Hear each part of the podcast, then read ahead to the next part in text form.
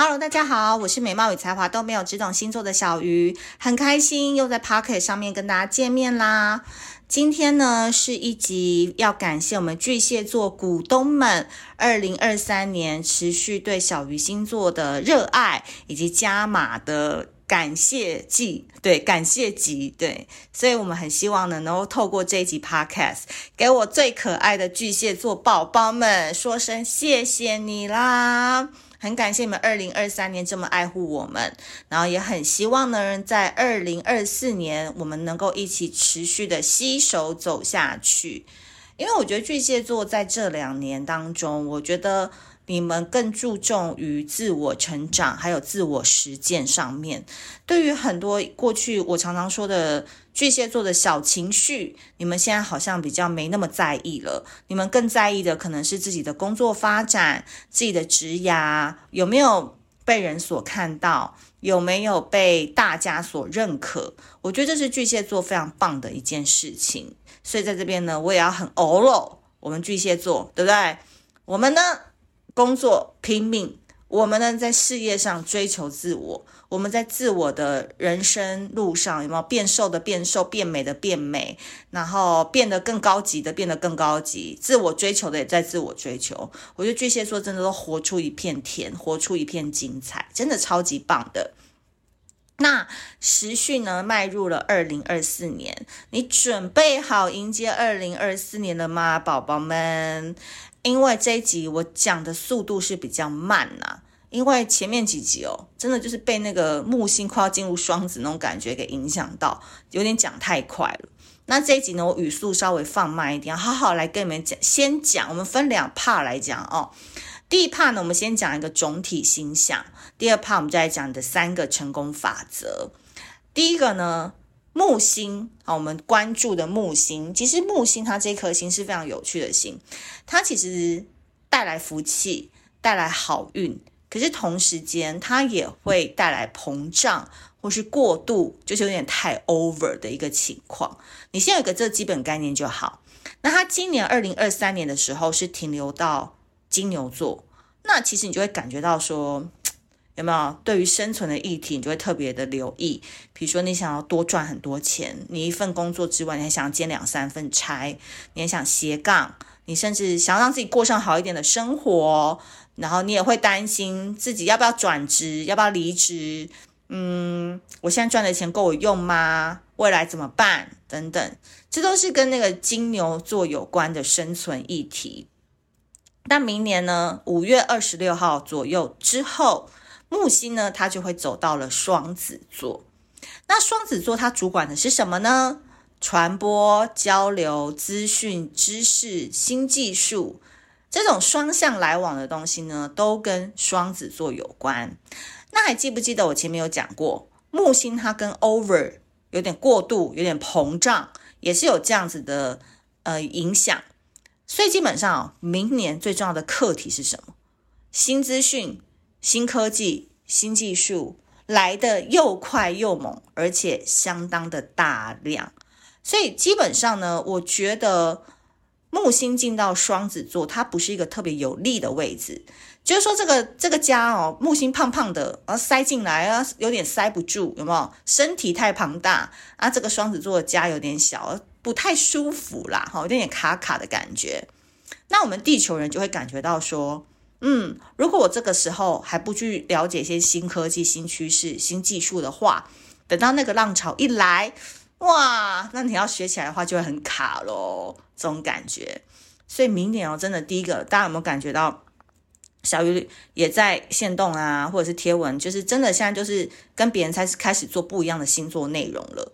就是过去我们也都是一样嘛，做很多情情爱爱啊，然后那个他已读不回啊，怎么办啊？处女男很北蓝啊，双子男怎样怎样怎样。可是我后我后来发现说不行诶，这个浪潮越来越大，我们。讲星座这件事情可以当做敲门砖，但其实我们后面可以结合更多关于新科技，因为其实星象跟这些也是有关的。所以你在看小鱼星座的内容的时候，你要打开自己的格局跟视野，你要知道现在外面发生什么事，然后你要知道这些事情对你的影响会是什么。有可能现在十三岁、十二岁的小朋友都比你更会用 AI 的 ChatGPT 啊、Midjourney 啊、Del Del E3 等等。对吧？因为未来这些东西就会跟 Excel 啊、Word 一样的普及，所以第一件事情，木星要进入双子座了，会带来多样化跟混乱的讯息，但也代表世界上关注的焦点会转向知识与技术的追求。那另外一颗最重要的星呢，是冥王星。冥王星可能大家第一次听的话会有点没概念，但冥王星呢，就是跟天蝎座有关，所以你只要把它想成是天蝎座的能量，比如说，嗯，毁灭与重生啊，然后，嗯，看向内心的黑暗面啊，然后打掉重练啊，这些都是跟冥王星有关的议题。那它呢，明年在二零二四年，它会在摩羯、水瓶、摩羯、水瓶走了一下，走了一下，这样。最后，他会在十一月二十号的时候落脚到水瓶座。这个落脚哦，那不是普通的来坐坐而已，它停很久呢。它一停呢是停二十年。那这也代表说，我们将会摆脱旧有的身份，释放不再适合我们的观点，也会为更好的人事物腾出空间。所以基本上呢，水瓶座跟冥王星哦，都跟再生有关，就是 reborn 有关。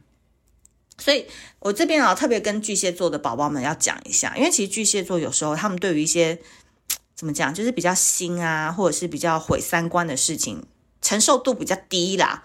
好，呃，不可以，妈妈说这样不行。他们有时候会把那个家里祖先的那个祖训。对，就会放在家训，会背在心里或刻在背上。所以我在这边可能就稍微提点一下就好哈。巨蟹座，如果你们明年感受到有一些非主流事情慢慢变成主流的话，你们内心也不要受到太大的冲击，因为世界开始运行的模式就是这样。比如说，嗯，渣男渣女可能成为王道啊，对不对？因为大家可能不想要更一对一的。关系，大家想要更开放的做自己，这是有可能的嘛，对吧？嗯，所以在这边就提醒你啦，我觉得我也不要讲太深，因为巨蟹座可能有些东西他回去自己想一想，这样子。嗯，所以明年如果你有遇到很多毁三观的事情，或是你的男女朋友怎么啦什么的，都不要大惊小怪，因为明年就是冥王星跟水瓶座的结合，会让你的人生有一种打掉重练，或者是很多事情你不要用以前的观点来看现在，对，也是值得期待啦。嗯。最后一颗星呢，就是土星。那土星呢，明年呢，依旧是停留到双鱼座当中，所以自我疗愈啊、自我修护啊、自我关照啊，这些课题呢，是依旧存在的。我觉得这件事对巨蟹座来讲是蛮好的一个平衡。所以，如果你有在 SPA 中心有持续加值、付款、储值的话，持续做哦，好好休息。那当然，你也可以来。参加小鱼星座在台南的讲座啊，我们有更好的一些能量可以共享，或是你喜欢颂钵，你喜欢偶尔去一个小旅行都 OK，好不好？就 me time 也很重要，自己的时间也是很重要的。这是明年的总体星象，要提供给巨蟹座做参考。那接下来呢，我们要讲的是巨蟹座在明年的三个成功法则，来仔细听喽。成功法则一。第一个，专注能量，将你的能量保留在工作上，不要分散注意力。就是这几年啊，巨蟹座真的是工作运蛮好的。那同样的，我跟你讲，人真的没有一好跟二好可以兼得的啦。所以你呢，就是好好的把你的能量 hold 住在工作上面，展现你的专业，然后在职场上能够好好的去抢一些机会，就尽量抢，被看见才能被选择。所以多多在你的社群曝光啊，然后像我们现在最新的助教也是巨蟹座，他不但把这个工作做得非常好，他也会很利用社群去做一些曝光。我觉得这是我觉得是一个非常好的典范，大家可以关注一下。第二个点呢是感情，感情的部分呢，请你只要看待金桃花，不要理睬那些烂桃花。为什么呢？因为各位巨蟹座。你的身价已经开始提升喽，你的价值已经往上拉喽，所以要选对的有利人士，好吗？嗯、讲物质一点啦，嗯，不有钱的就不要选，不能给你帮助的就不要选，不能带你去开拓格局跟见见世世面的就不要选，因为这些事情，如果你努力点，就可以自己做到了。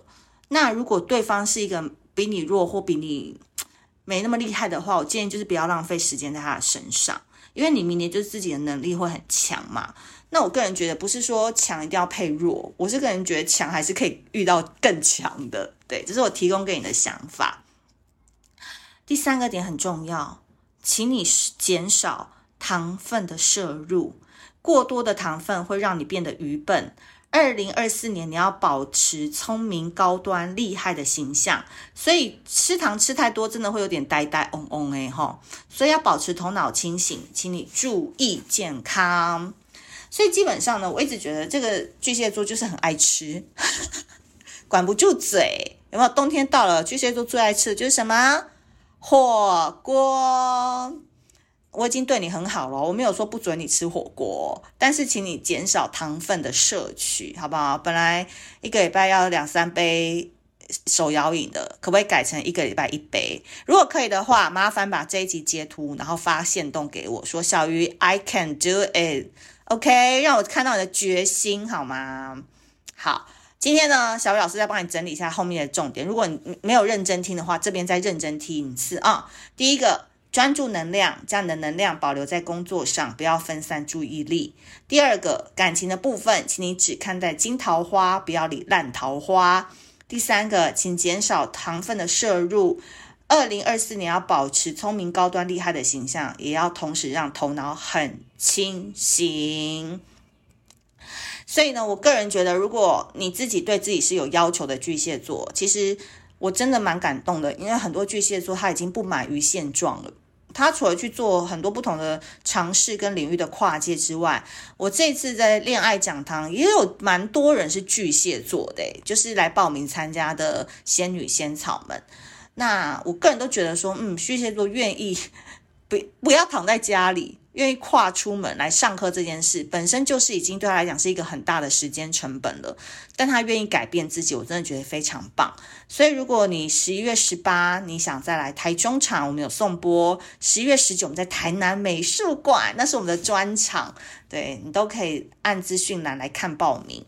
那我觉得还有一件很重要的事情，呼应一下我前面所说的。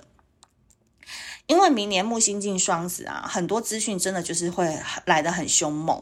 那我自己其实也是感受到这股能量，所以在下半年开始，我就是除了去念 EMBA 之外，我也就跟着很多大神一起去学习 AI 的新技术。那我本身就是一个五毛钱的人，我以前对这种东西我更超排斥的，我超讨厌 AI，超讨厌 ChatGPT 的，就我会觉得说还是要靠自己的人工写会比较好。但没想到，就是当你自己打开心去看一下，然后去尝试一下，去摸摸水水温之后，就发现哇靠，这东西超级可以解决我人生很多问题的。如果你有在做文案啊，然后再做一些图的话，就知道这东西超厉害的。然后我就持续在这方面大开眼界，然后认识了很多各界的大神。那我觉得这些大神也蛮厉害的，就是他们除了是在自己专业领域很强之外，他们也都不吝于分享自己的知识，就是给大家。所以我个人觉得这一次呢，在十二月九号，我们就商量了另外三位大神的时间。真的，因为大家年底都很忙，所以我真的建议你可以先把那时间空下来。如果你已经去预约要剪头发、要露营啊、要吃饭，就觉得空掉好不好？空掉，空掉哦！要来为十二月做一个完美的 ending，就是来上十二月九号的创意应用学一日营。创意真的很重要，创意就是用头脑去变现。创意就是用你的想法去打造你个人的能力，还有品牌，还有 IP。